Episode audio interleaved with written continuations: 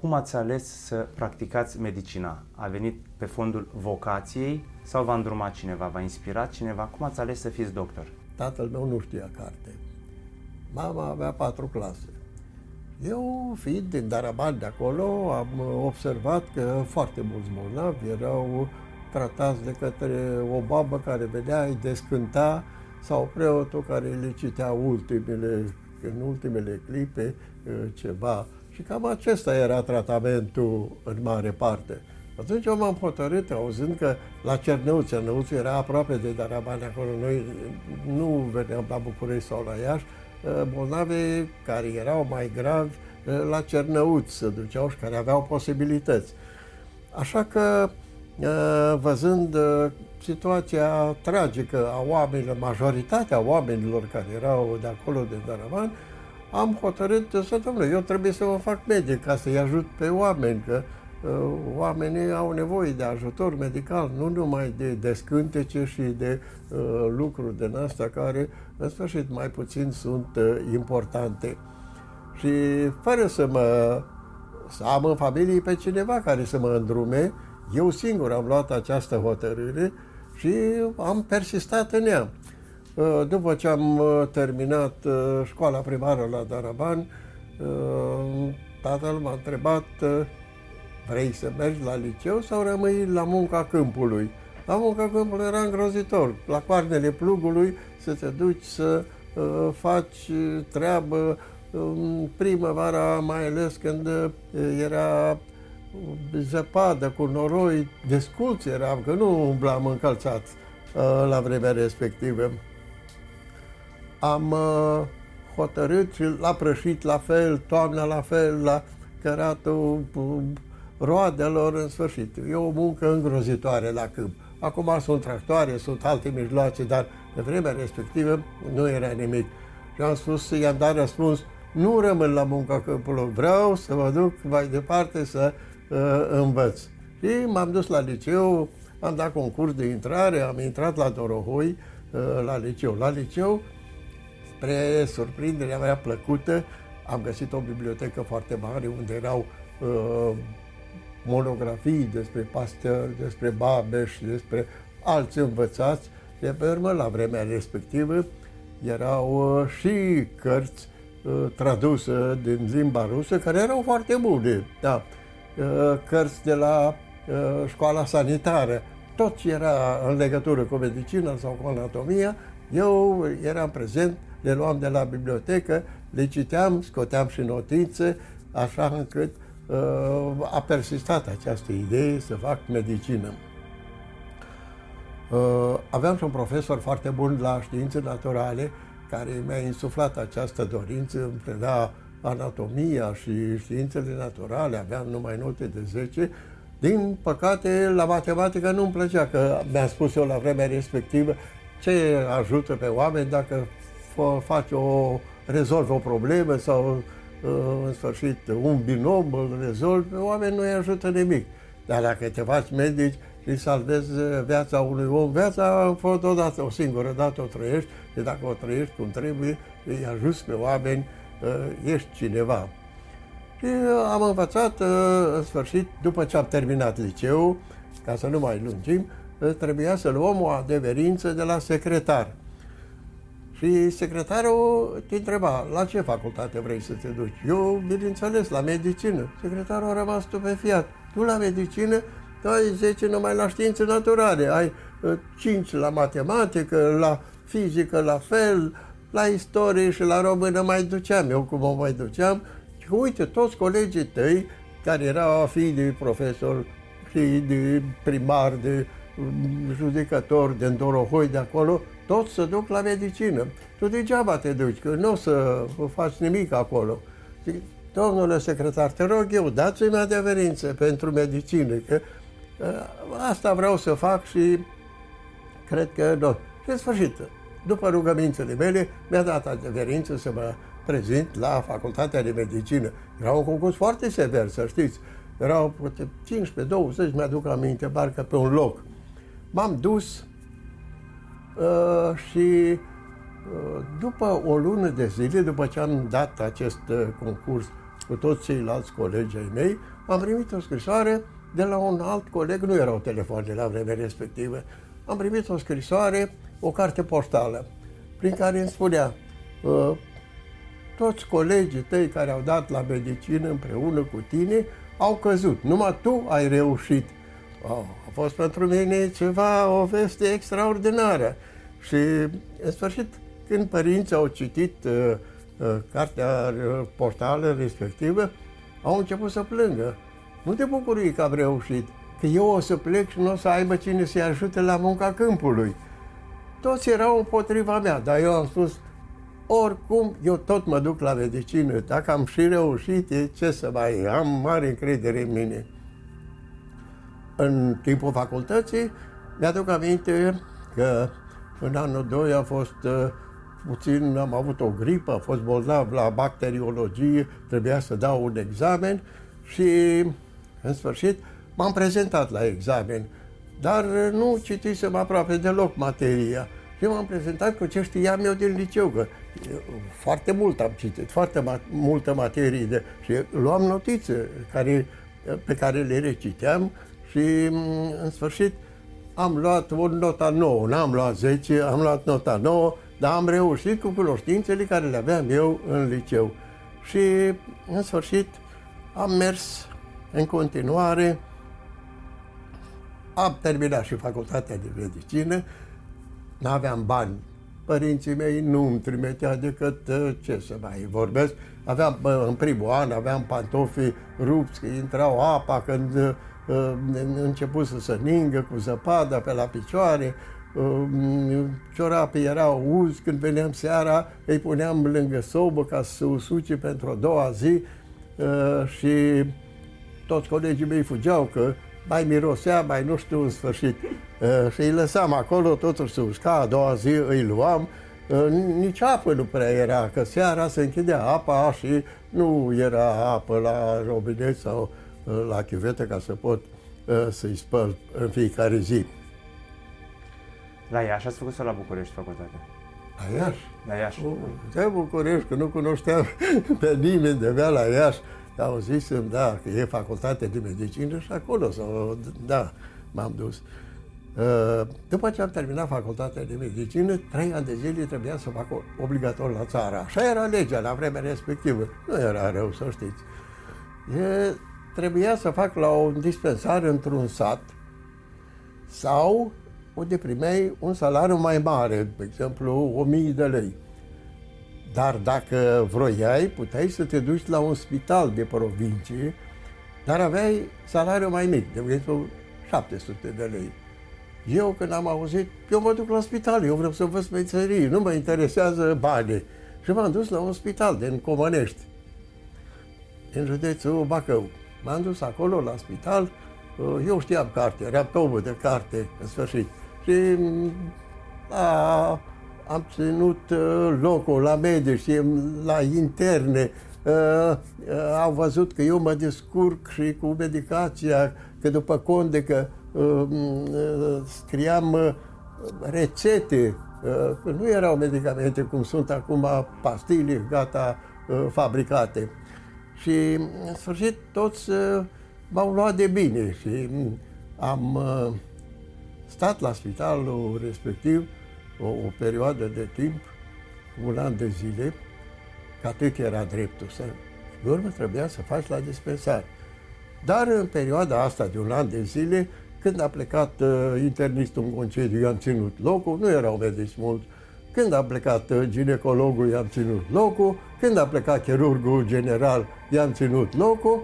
Cel mai rău mi-a uh, fost la pediatrie. Când a venit doctorul, domnule, eu plec în concediu, ținem și mie locul. Nu, te... Era facultate de pediatrie, era aparte. Și pediatri trebuia să cunosc niște doze, niște uh, lucruri foarte uh, amănunțite uh, la pediatrie. Nu era joacă. Dar el a spus, lasă, domnule, că te descurci tu. Cum te-ai descurcat la toate celelalte specialități, o să te descurci și la uh, mine. La... Și a plecat. Și m-a lăsat pe mine acolo. Îți țin minte, chiar uh, după o săptămână a venit un copil, uh, înghițise niște pastili, era tot uh, roșu pe față, uh, se intoxicase. Dar eu știam din facultate. și am făcut un tubaj uh, cu sondă de asta foșe, uh, i-am făcut spălătură gastrică, era aproape în comă. Și a doua zi era foarte bine și a plecat acasă. Dar știam că și în facultate mă interesa foarte mult, mă interesa chirurgia în facultate, drept să vă spun. A, mă duceam la profesor de foarte multe ori. Îl rugam, domnule profesor, lăsați-mă și pe mine să, când sunt, când sunteți de gardă sau ceilalți doctori, să rămân noaptea și să intru și eu în operație. Da, profesorul a spus, păi dar n-am cabinet special, n-am pentru tine, n-am cum să te las.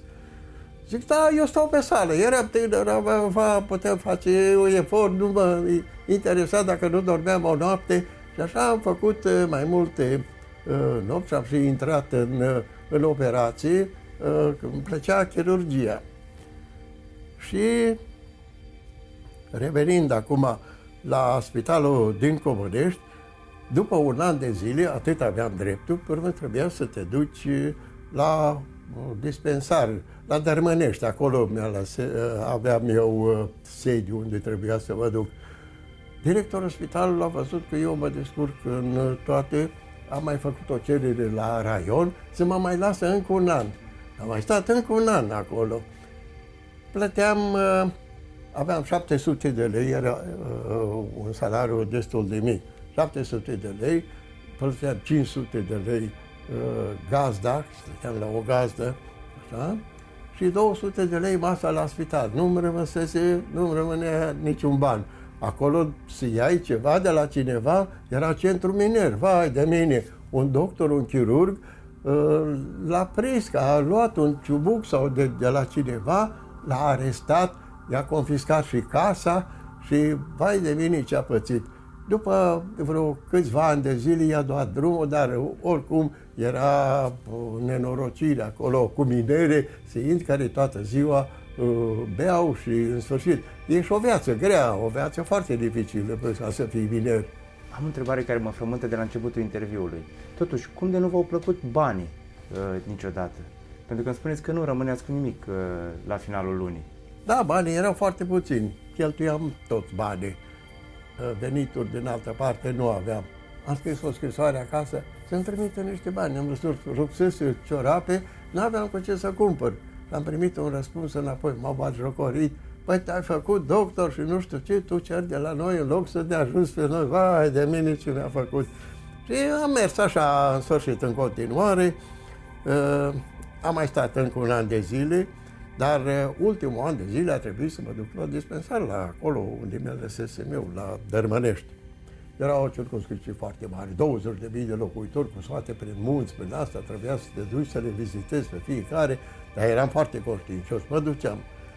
Uh, uh, spre sfârșitul anului mi-a dat o bicicletă, oh, era mare lucru, da. Și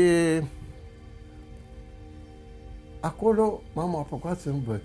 Zic, domnule, eu dacă sunt medic, vreau să ajung un medic mare, nu așa să rămân aici uh, la țară sau nu știu ce. Eu îmi place chirurgia, trebuie să învăț pentru examenul, uh, eram ca și cum ar fi rezidențiatul, pentru examen de medic specialist.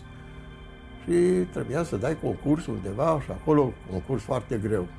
Am învățat, învățam, era un dosar foarte mare, uh, cu mare birocrație, unde trebuia să notez și gravide, și uh, copii noi născuți, și decese, și pelagro, și sifilitici, și adică era o regiune aia foarte... Dar eu i-am dat agentului sanitar și zic, domnule, eu n-am timp, eu am de citit, fă tu dosarul respectiv. A venit ea, venea un control de la Bacău și își puneau mâinile în cap. Când se uita în dosarul respectiv, ai de capul meu, amendă, m-a amendat de fiecare dată.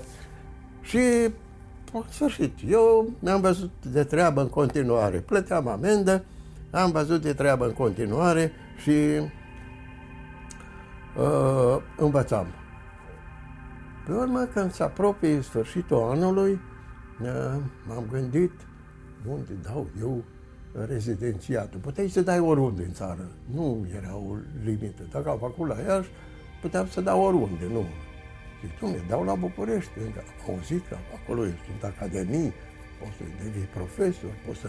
Adică ai posibilitatea, la Iași mai puțin. Deși am făcut facultatea la Iași și cunoșteam pe mulți acolo, dar nu era. Mai venea câte un academician, mai ținea câte o conferință, eu eram primul acolo, mă duceam să vedem ce spune uh, academicianul respectiv. Ținea câte o conferință și pe urmă pleca. Și zic, domnule, nu fi eu mai deștept de la București. Și m-am înscris la București. Dar pentru asta trebuia să iau adeverință de la regiune. Era doctorul Ursache, medic șef de regiune. Și trebuia să-ți dea adeverință unde trebuie să te duci, unde poți să te duci, unde ceri să te duci să dai acest rezidențiat. Și erau toți acolo adunați, și când mi-a venit mie rândul, ei, tu unde vrei să dai rezidențiatul? Zic, la București. Tu la București? Nu vezi că ești amendat tot timpul, n-ai făcut nimic acolo? Nu, uite ăștia ce aveau dosare false, cu poze frumos, scrise, ăia aveau 10 tot timpul. Eu scris pe agentul sanitar, ce m-a amendat, tot timpul am luat amenzi. Tu să dai la București, dați-mi și mie, vă rog eu, da. Și am dat la București, au mai dat și alți colegi, tot așa, numai eu am reușit. Așa am reușit să vin la neurochirurgie. Am reușit, a venit, uh, am dat concurs. Din ce motiv ați ales neurochirurgia? Îmi plăcea sistemul nervos, că uh, știam, uh, că citisem anatomie înainte, în facultate, e foarte complicat, e, în sfârșit sunt operații foarte grele. În cursul facultății nu se făcea neurochirurgie, dar anatomie am făcut. Și vreau să-mi aleg neurochirurgie. Și am ales neurochirurgie. Cât este de important creierul în tot sistemul nostru, în tot sistemul ființei noastre? Creierul este uh, un organ care, de fapt, conduce restul organismului. Este cea mai complexă materie din univers, așa se spune, da. Are atâtea miliarde de celule uh, și cu conexiuni între ele, încât uh, e foarte greu să, uh, să te descurci nici la ora actuală, încă nu să știi anatomia și fiziologia creierului. Eu am acasă că am scris trei volume de anatomie și fiziologia creierului în limba engleză. Dacă vă aveți, puteți să căutați pe internet, Amazon, să vând în toată lumea. Și să cumpără, într-adevăr, că este o carte foarte bună de anatomie și fiziologia creierului. Dar să revin am venit în București, m-am prezentat la profesorul Arsene, toți, erau încă vreo patru cu mine. S-au dus cu cadouri, eu de unde n-aveam niciun ban, mă duc cu Arsene, mă duc cu cadou, dar toți s-au dus cu cadouri, le-a dat pe secții, așa, și mine le-am dat la ultima secție, patologie vertebromedulară, unde toți erau paralizați, făceau pe ei, era un miros în salon și profesorul Arsene venea o singură dată pe săptămână, lunea, făcea vizită în această secție. Și în sfârșit a stat un an.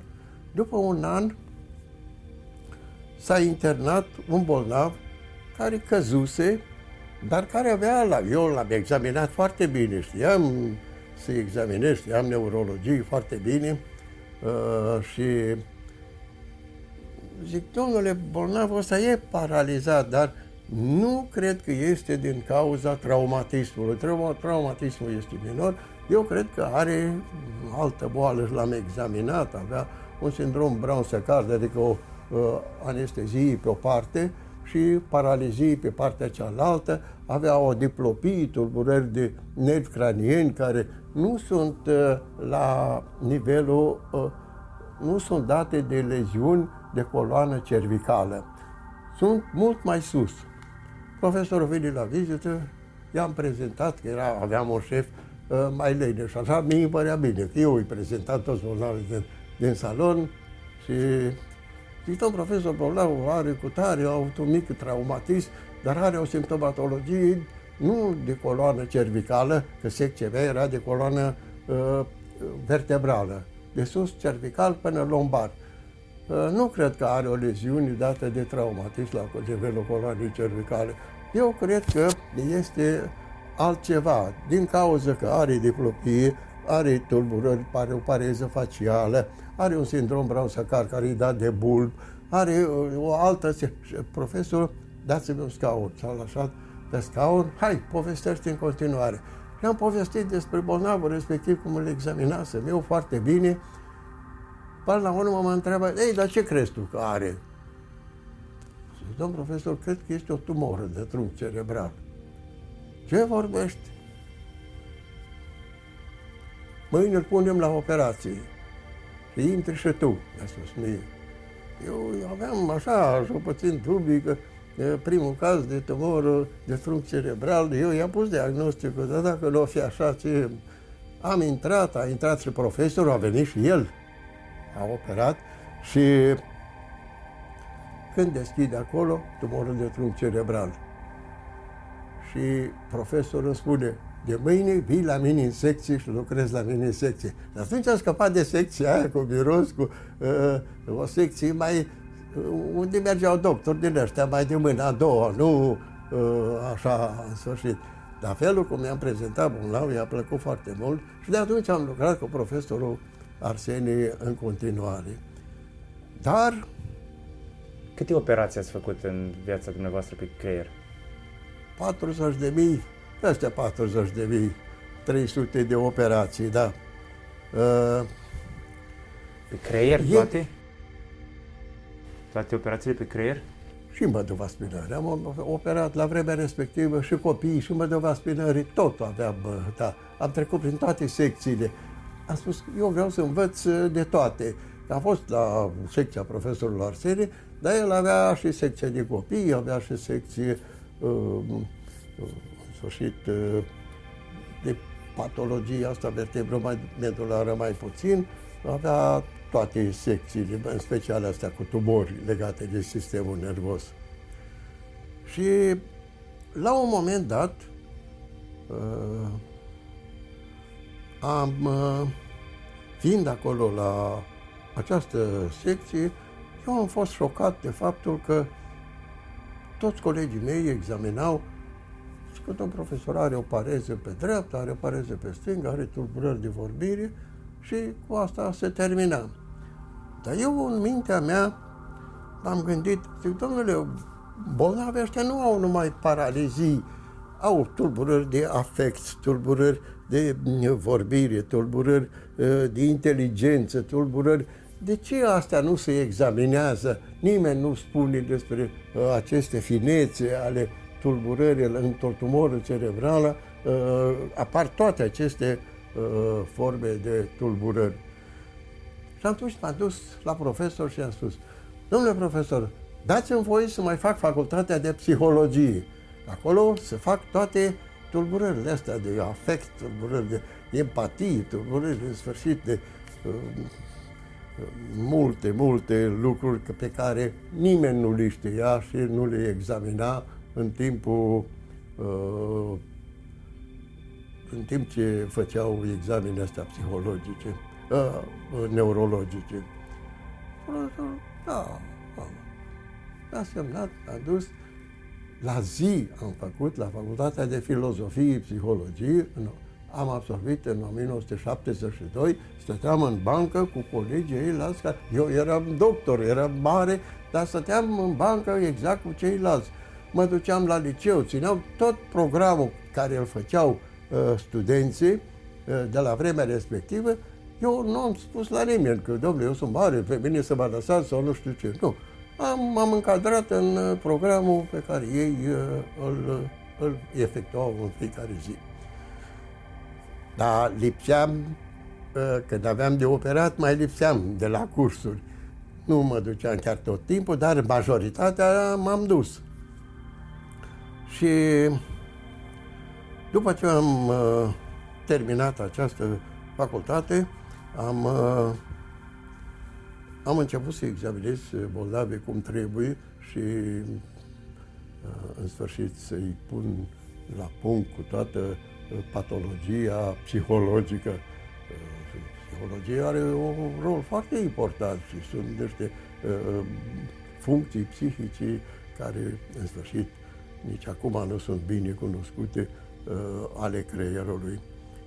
Dar uh, într-o zi uh, noi trebuia să facem niște stagii la anatomie patologic 2 ani, în timpul rezidențiatului, uh, la neurologie, ca să învățăm neurologie 2 ani, și la chirurgie generală, ca să învățăm tehnica chirurgicală. Și Arsenie spune, du-te și tu la neurologie și fă acolo uh, stagiul ăsta. Eu poate mai mult ca să scape de mine, că erau mulți acolo, drept să vă spun, da. Erau mulți. Era, era profesorul Kreindler, care era academician. Uh, treceam pe lângă cabinetul lui și, Doamne, mare academician ăsta, treceam la distanță și el făcea vizita în fiecare zi la neurologie cu profesorul Vlad Voiculescu, cu alți profesori, șeful de secție, șeful de salon, în sfârșit, era o gloată de, de oameni. Eu stăteam, vedeam de treaba mea, ultimul eram așa. Examinează un bolnav. Dom'le, bolnavul respectiv stătea, îl întreba ceva, nu spunea cum îl cheamă, îi spunea să ridice o mână, nu ridica, dar el nu avea paralizie, că dacă eu o luai cu mâna așa, el o ținea sus. Dacă, dar nu făcea nicio mișcare. Avea un fel de achinezie, așa. Domnule, ce are? Unul are accident vascular, ă, cerebral, altul că mm, poate are o meningită, altul poate are fel de fel de păreri. Dar profesorul Cradel, care era academician, se uită așa peste toți. Dar tu de acolo venit de la neurochirurgie, ce păreri ai? Ia vin un coace. Mă duc acolo, dar eu citesc foarte mult, am multe, mai mult decât ei. Uh, zic, domnul academician, zic, cred că are un mutism achinetic care este dat de o leziune, de o tumoră de corp calos. Oh, ce vorbești, domnule? Ia să-l dea mâine la Arsenie, să-l opereze. L-a dat la Arsenie, așa a fost. Pe urmă, Kreindler m-a chemat. Hai să facem o lucrare științifică. Eu când am auzit, oh, numele meu să apară, eu de la Donovan, că tata nu știe carte să fie acolo, zic, ba, cea mai mare bucurie a mea. Uh, am făcut lucrarea științifică, dar Kreindler era un om foarte deștept. Eu cu el am uh, uh, întocmit această lucrare, dar a pus înaintea mea pe uh, șeful de salon, pe șeful de secție, pe... Eu ultimul, da, nu mă durea, e foarte... Să apar eu într-o lucrare și mi-a dat 200 de lei când a apărut în studii și cercetări de neurologie. Îți plătea atunci. O lucrare științifică, da. O bucurie a mea. Arsenie vede lucrarea, că veneau și la el. Oh, cât ai fost la mine, n-ai făcut nicio lucrare și te-ai dus la neurologie să faci lucrări? ia să vii înapoi la neurochirurgie. Și m-a luat înapoi și în fiecare lună îi făceam câte o lucrare. Era atâta material, dar toți erau leneși, nimeni nu vrea să facă activitate științifică. M-am apucat și îi făceam în fiecare zi. Un profesor uitați-vă lucrarea, care o susțineam în fiecare lună la Colțe. Era asociația uh, de neurologie și neurochirurgie acolo. Eu mă duceam și susțineam lucrarea și Uh, în sfârșit l-am liniștit. Dar când am terminat, eu în 1972, uh, am terminat facultatea de psihologie, filozofie, psihologie. Și am făcut o lucrare de diplomă despre substanța reticulată și am văzut mulți bolnavi în clinică cu tumori cerebrale o tumoră cerebrală, când comprimi ceva, ca și cum ai dormi pe mână, mâna ți amorțește, îți dă deficite. Dar din potrivă, bolnavii aveau tumori cerebrale și aveau o hiperactivitate. Mergeau prin salon, vorbeau foarte mult, noaptea nu dormeau. M-a frapat pe mine, zic, Doamne, ce-o fi uh, cu bolnavii ăștia? Am făcut lucrarea de diplomă despre logorei cu hiperchinezie și la vremea respectivă, în 1946, Moruze și Magun descrisese sistemul reticulat activator ascendent din trunchiul cerebral. Când ăsta era comprimat, bolnavul avea mutism achinetic. Nu mergea, nu vorbea, dar să fie o tumoră ca să dea fenomene inverse, l-am văzut scris nicăieri. Și atunci eu am spus, și domnule, trebuie să existe și un sistem inhibitor ascendent, nu numai unul. Cred că nu funcționează numai cu un sistem activator. Atunci dormi, atunci uh, ai, îți inhib anumite activități, din nu se poate. Și în teza pe care am făcut o lucrare de diplomă, am scris despre sindromul de logorei cu hiperchinesie și despre sistemul reticulat activator ascendent.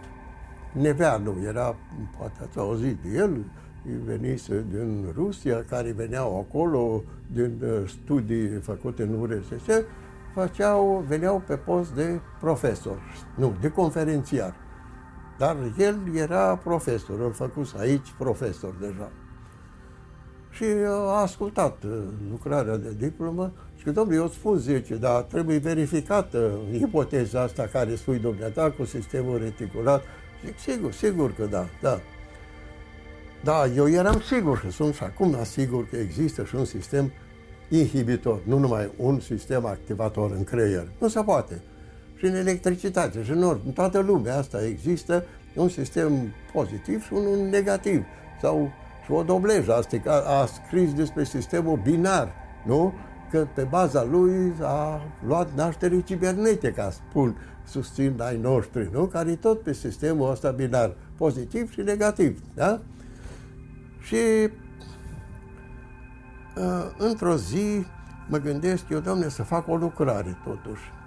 După ce am uh, dat teza de doctor, teza de absolvire de la Facultatea de Filozofie, am uh, scris o lucrare cu toate cazurile, cred că vreo 19 cazuri, și mă duc la profesor. N-ai voie, n-aveai voie să publici ceva până nu îl puneai pe Arsenie, primul. Era și cu A și în sfârșit. Dar eu am zis, domnule, e lucrarea mea, zic, domn profesor, uitați, am făcut o lucrare și uh, vreau să o public undeva. Și că dăm un coci. Dar luat-o și că mâine vii și îți spun. A doua zi vine. Domnule, știi că e foarte bună? Hai să o publicăm. Zic, dar cum pun autorii, domn profesor? Păi pui sau după alfabet sau după importanță. El era profesor, eu era de specialist. După alfabet, el era Arsenie, A cu A, eu cu D. Pui cum vrei, sau după una sau după... Eu n-am mai zis nimic, că nu mă putem certa. El avea o putere mare, că i-a dat pe alți colegi, toți i-a dat afară din uh, servici. Și dacă cineva publica o carte, uh, mi-aduc aminte, îi dădea afară, scurt. Trebuia el pus indiferent. El nu scria nimic. Și am... Uh, L-ați trecut primul? Lăsat.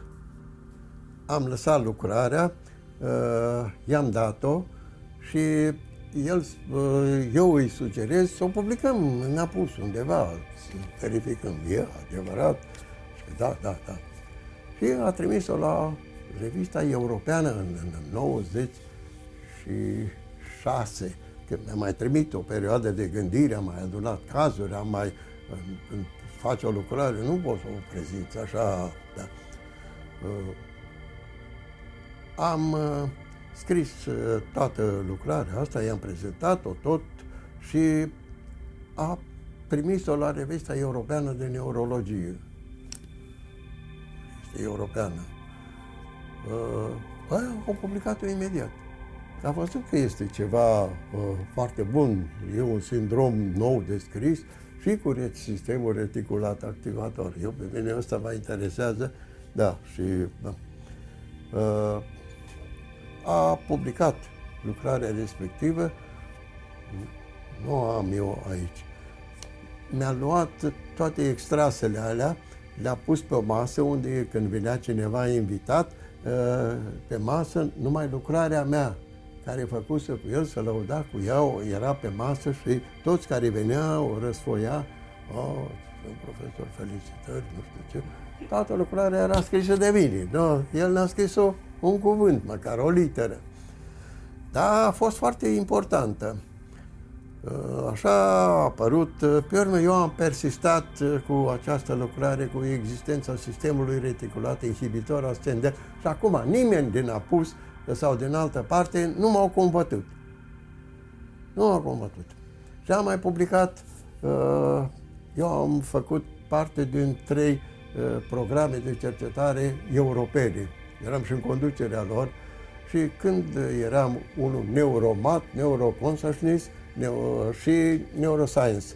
Și la unul trebuia să țin niște lucrări în timpul ăsta. Am ținut uh, despre conștiință și despre sistemul ăsta reticulat. Uh, în sfârșit, am început să spun, am spus o parte, la conducătorul științific m-a oprit, că a zis că e prea mult și nu, nu am voie decât uh, 10 minute și nu se poate.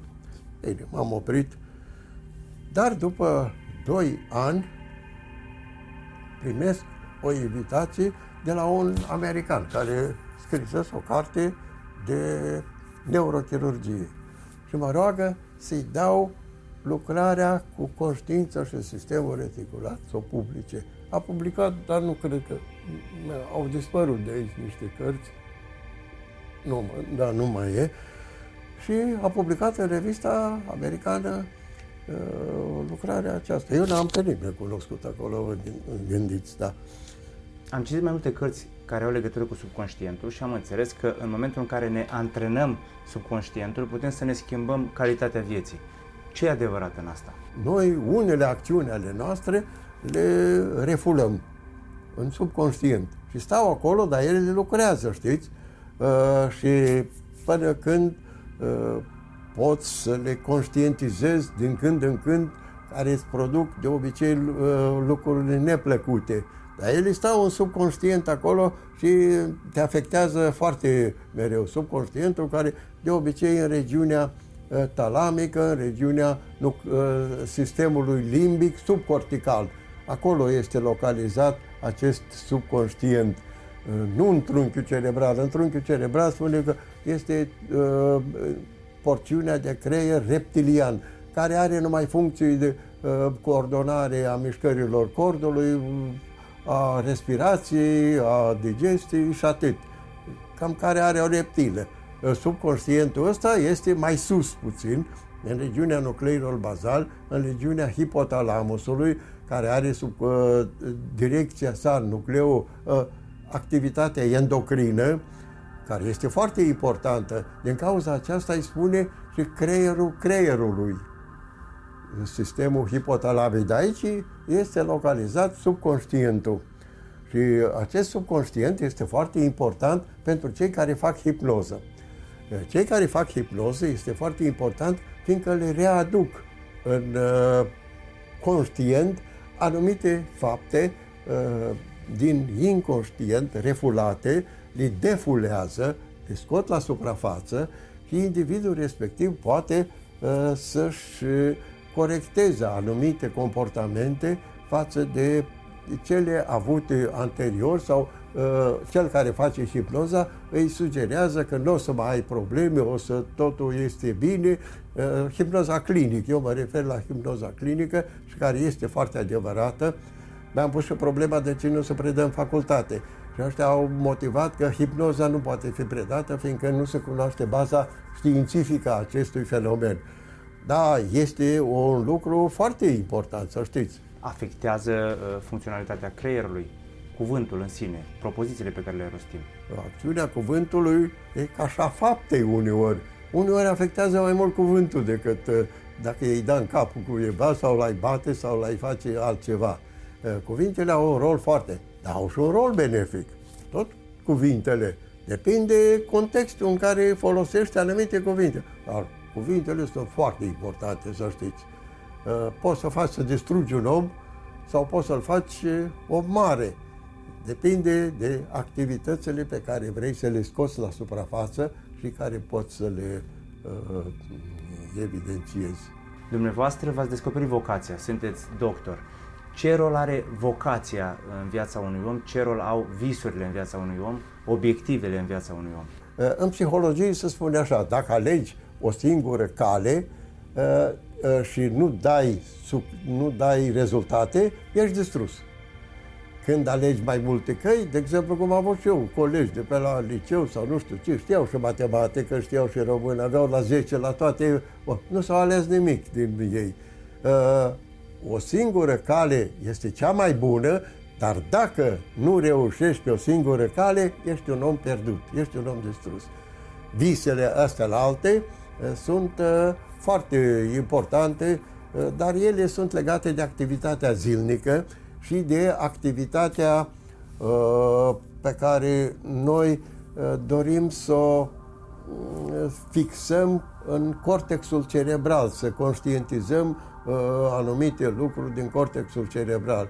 Freud, care a studiat, Freud nici nu vorbește de hipnoză. El nu vorbește, n-a vorbit niciodată de hipnoză. El vorbește despre psihanaliză. Psihanaliza care este foarte importantă, dar tot aduce, ca și hipnoza, în uh, suprafață, în conștient, anumite fapte refulate pe care individul respectiv nu vrea sau nu poate sau nu e sătul să le conștientizeze. Dar prin conștientizarea lor, Uh, individul respectiv să poate simți psihanaliza, individul respectiv să poate vindeca de anumite comportamente anormale. Sunteți un mare specialist, sunteți geniu în activitatea dumneavoastră. De ce n-ați pus uh, accent pe partea financiară? În primul rând, eu am avut, uh, m-am născut într-un mediu foarte sărac, la familie. N-am avut bani, n-am avut, am muncit tot timpul. Asta este un motiv. Al doilea rând, am avut uh, dorința de a ajuta oamenii. Eu când ajut pe cineva mă bucur mai mult uh, decât uh, aș, m-aș bucura pentru mine.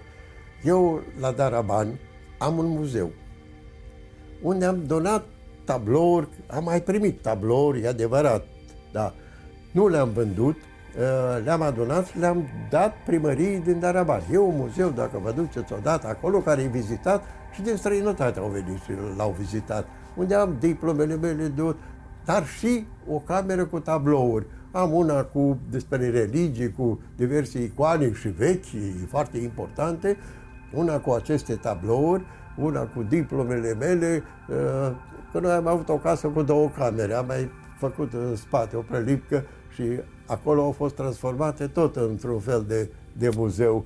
Uh, am uh, manuscrisele lui Eminescu, am dicționarul ăsta al limbii române apărut în 18 sau 20 de volume, nu știu dacă l-ați văzut, publicat la Academie. Eu, dacă sunt academician, am, le-am cumpărat imediat. M-am dus acolo, că nu prea să le-au dat pe piață. Și le-am dus la Daraban, le-am donat tot acolo. Și sunt uh, Uh, depozitate uh, în același loc. Uh, deci asta Dacă vă, vă dă sens să ajutați oamenii? Asta vă dă sens? Eu sunt, mai, eu sunt materialist, sunt în de afaceri, am un lanț da. de restaurante și pun foarte mult accent pe bani. Și când văd că unii oameni sunt completamente dezinteresați de factorul material, mă rog, sunt uimit așa undeva.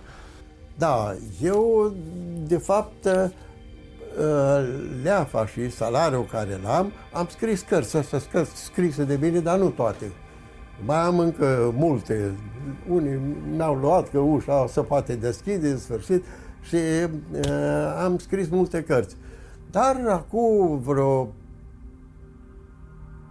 8 ani am scris o carte, eu am scris în limba engleză, ca să fie uh, și pentru toată lumea din globul pământesc. Când scrii ceva și știi foarte bine, ajuns pe toată lumea. Și am scris o carte despre sistemul venos cerebral, care venele mai puțin se cunosc. Eu când am venit la neurochirurgie, profesorul când opera, asta e vena, asta nu are importanță, o coagulăm.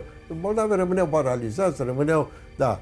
Și eu am, am de 40 de ani am adunat uh, materiale să văd ce rol au sistemul, aceste vene am aflat că 70% din sângele din creier se află în sistemul venos. Și sistemul venos este foarte important ca și cel arterial și dacă uh, interceptezi o venă din creier, atunci individul respectiv rămâne cu deficite motorii foarte importante, depinde unde e localizată vremea, uh, uh, vena respectivă. Sunt și niște vene mai importante, altele mai puțin importante, eu le cunosc foarte bine. Când uh, uh, să apară această carte, am tot în editura Academiei, are o mie de pagini, am spus, mi-a luat un interviu la o ziar și a spus, domnule, eu n-am bani uh, să public cartea respectivă, dar nu știu cum o să fac uh, rost, m-a întrebat uh, uh, reporterul. Și domnule, cred că o să vând casa. Și am vândut-o. Am vândut casa și cartea a apărut, e foarte bună, dar între timp, uh, ziarele astea române sau nu știu, au aflat că am primit telefon de la New York că ei pot să mă ajute cu bani ca să public cartea. Am primit din Irlanda telefon că poate o altă echipă uh, ca să mă ajute. Am primit și din Germania o altă echipă. Și eu am spus, domnule, mie nu-mi dați nimic. Luați legătura cu editura Academiei. Eu nu vreau să spună că mi-ați dat mie bani și i-am primit eu și ei, da. Cartea a apărut, nu știu câți bani au primit, că n-au spus ăștia de la Academie, dar uh, cartea a apărut și uh, casa am vândut-o. Noroc că eu stau acolo, e vândută cu uh, condiția ca eu să locuiesc uh, într-o cameră uh, până, da, la sfârșit. Banii sunt importanți sau nu sunt importanți în viața unui Foarte importanți. Dacă n-ai bani, nu poți să faci nimic. Acum, eu am uh, uh salariul pe care l-am, eu nu primesc de la nimeni. Dacă vreți să deschideți puțin ușa aia, uitați-vă ce scriu. Scriu în continuare, pot să public, nu mai am ce vinde, ă, dar am ă, salariul. Eu când am venit aici în București, am venit cu scopul de a deveni om mare. Eu am zis, domnule, să fiu academician, să fiu, ă, în sfârșit, auzisem aici, cum scrie pe gardul ăsta la Văcărește aici, este o, o pacardă de arta care scrie dacă stai și te gândești, sforile sunt la București. Da, am venit și eu la București, că aici se trag toate sforile, știți? Și uh, mai primesc o indemnizație de la Academie, mai primesc uh, salariul de aici, că nu sunt încă pensionat, am 87 de ani, nu sunt încă pensionat, lucrez în continuare, nu îmi tremură mâinile, pot să operez, uh, dar uh, merg în continuu, mi-ajung banii. Nu, nu trebuie da bani. Dacă nu ai bani, nu poți să publici, nu poți să faci nimic. Dar trebuie să ai bani, indiferent din ce resurse. Trebuie să ai bani. Fără bani, nimic nu poți să faci. Spuneți-mi, ce regretați în viața dumneavoastră? Aveți regrete? Am regret, soția a făcut un cancer, nu a putut uh, să facă, a avut niște pierderi de sarcini, n-am copii, n-am Asta este, acesta e regretul meu cel mai mare. Da, sunt singur și e foarte greu. Care e cea mai importantă lecție din viața dumneavoastră? Să vrei să faci ceva foarte important. Sau cum spunea Franklin, dacă vrei să rămâi recunoscut și după ce mori, sau scrii ceva care merită să fie citit, sau fă ceva care merită să fie scris. Cartea este cel mai solid monument, deși este făcut din hârtie. Ce rol are rugăciunea în viața unui om? Oh. Știți, omul e format din două părți, din suflet și somă. Sufletul este foarte important. Dacă se îmbolnăvește sufletul, se îmbolnăvește și soma, partea, partea materială a corpului. Dacă se îmbolnăvește corpul, se îmbolnăvește și sufletul.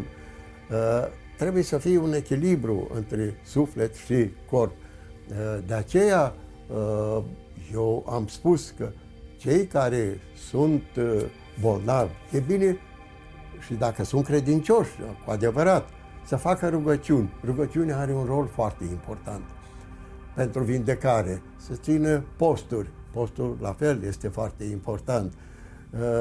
Să, să împărtășească, dar dacă crede Părtășania este foarte importantă uh, și așa mai departe. Deci religia ajută foarte mult la uh, vindecarea corpului. Dar condiția să crezi. Dacă nu crezi, înseamnă că nu ai uh, succes și uh, se spune chiar că orice boală este formată din două uh, părți. 50% psihic și 50% organic.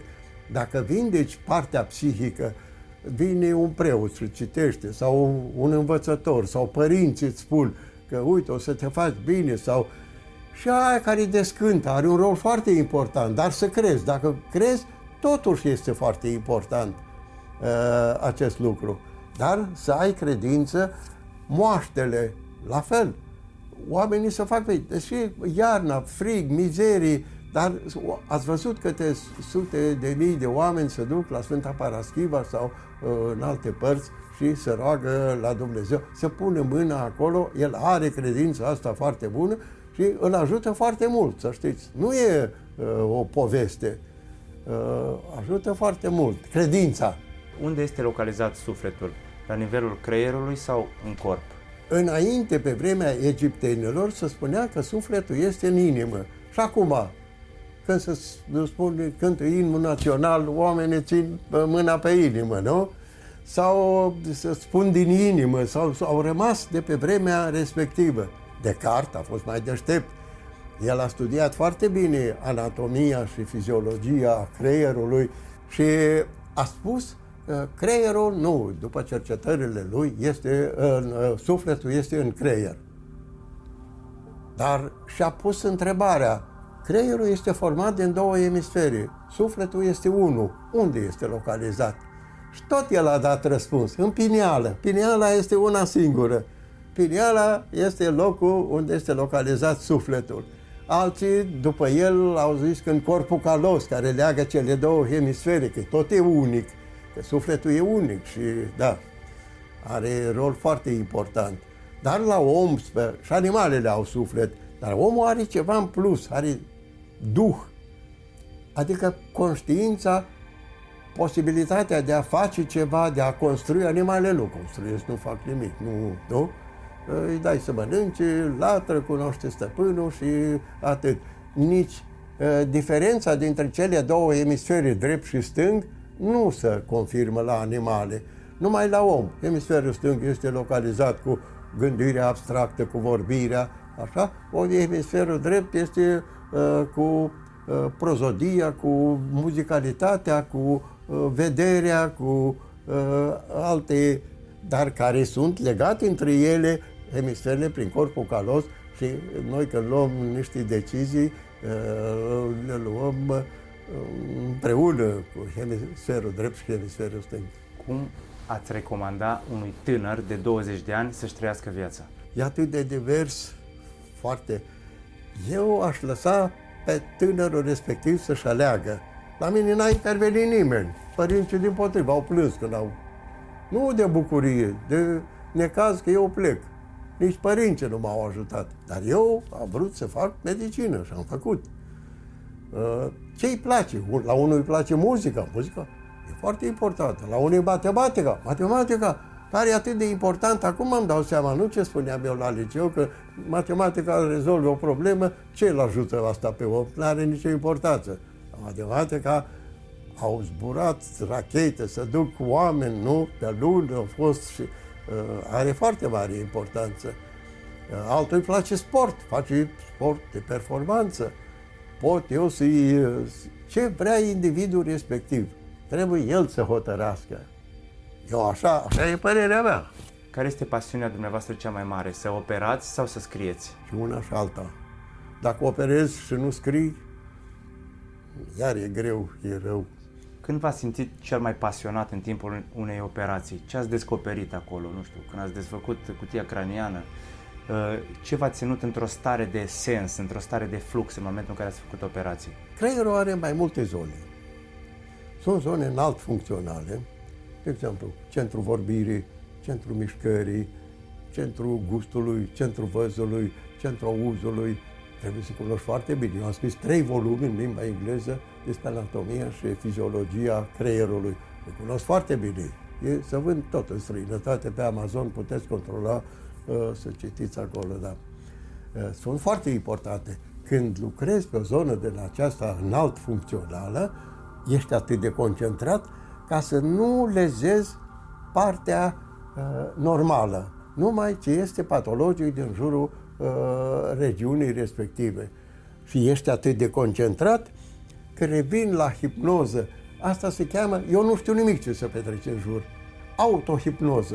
Autohipnoză în timpul operației. Nu știu, habar n-am, că mă întreabă colegii, dar ai auzit ce a spus? A, de unde ce să aud? Se spune în timpul operației. Sunt concentrat pe acești câțiva centimetri de substanță cerebrală pe care uh, operez atât de mult, încât uh, nu îmi dau seama uh, ce se petrece în jur. E autohipnoza. Cum facem să ajungem la maestrie, ca să ajungi maestru? Cât trebuie să repeți de mult? Și uh, ce rol are repetiția? Fără efort prea mare, dar să-ți placă. Eu mie mi-a plăcut, n-am simțit niciodată că, vai, sunt extenuat, sunt... Uh, nu, nu, niciodată. Eu citeam, e adevărat, când eram student, îmi spunea șoarece de bibliotecă. Eu stăteam în bibliotecă, dar nu, din pasiune. Citeam și atunci foarte mult și uh, în sfârșit uh, studiam. Totuși, să studiez mai mult uh, e necesar, dar nu peste puteri. Că dacă îți place ceva, nu te obosește care este cartea care va influența cel mai mult în viața dumneavoastră? N-am o carte anume. Tot uh, sistemul ăsta nervos uh, este foarte important și tot ce am scris despre el, 57 de cărți, uh, este foarte important. Da, mulți îmi cer cărțile care sunt plecați și în apus și în sfârșit sunt foarte importante să ghideze după ele, că sunt care le-am scris majoritatea în limba engleză și ca să fie accesibile pentru toată lumea, că dacă tot fac un efort, să fie folositor la toți neurochirurgii, neurologii de pe globul pământesc. Unii se tem de bătrânețe. Cu ce vine frumos bătrânețea, înțelepciunea bătrâneții? De ce ne temem de înaintarea în vârstă? E o problemă foarte dificilă, să știți. Adică Uh, bătrânețea, uh, unii sunt bătrâni, dar n-au scris nimic, n-au făcut nimic. Nu-i totul să îmbătrânești. Cum spunea un alt învățat, nu e totul să adaugi ani veții, ci viață anilor pe care îi trăiești. Uh, e foarte important. Eu scriu și acum, eu nu am nicio problemă, operez și acum, eu nu sunt un om bătrân. nu știu ce înseamnă bătrânețea, dar unii sunt și n-au scris nici în tinerețe, dar au ajuns cu titluri, să știți, mari. Au avut uh, legături și pili, eu n-am avut niciunul. Eu totdeauna am fost invidios, drept să vă spun, pe aia care spuneau, a, eu sunt cu regele, eu sunt uh, uh, rud sau cu Bălcescu, Uh, sunt nepot sau nu știu ce, sau că spun cu oameni de ăștia mari, eu stau deoparte, zic, ce, ce să-i spun eu, că tai că nu știa carte? A, da. Cu ce să mă laud? Dar ei să laudă. Și au ajuns și în uh, posturi mari și cu titluri nu chiar așa mari, dar totuși. Cum reușiți să treceți peste pierderea unui pacient? A, foarte greu să știți. Pentru mine cea mai mare pierdere E foarte dificil când, din păcate sau din fericire, n-am avut pacient ca să-i pierd din partea, din cauza mea. Dar sunt pacienți care uh, îi operez la risc. Deși el are boală cardiacă, are boală pulmonară, are și alte afecțiuni, încerci imposibilul. Poate reușești și am reușit de multe ori. Eu când am fost odată la vizită, colegii mei uh, mi-au spus ăsta e mort, e internat azi noapte. La... Dar eu m-am dus lângă el, am văzut că mai respira din când în când. A spus, domnule, întrerupem vizita, du repede în sala de operație, L-am oper- am operat, eu are o femeie, am operat-o și după două săptămâni și-a revenit și a început să devină conștientă. Colegii mei așa mi-au spus că uh, nu mai are nicio șansă, e moartă, nu, să o lasă în pace, da. Așa că sunt și nu numai cazul ăsta, dar sunt și alte cazuri. Eu totdeauna am încercat imposibilul. Unii spun că a ajuns mare, e un chirurg care spune, eu am ajuns mare că am refuzat bolnavi foarte gravi. Eu, din potrivă, am ajuns mare că am operat toate cazurile foarte grave care să văd, să-i dau o șansă.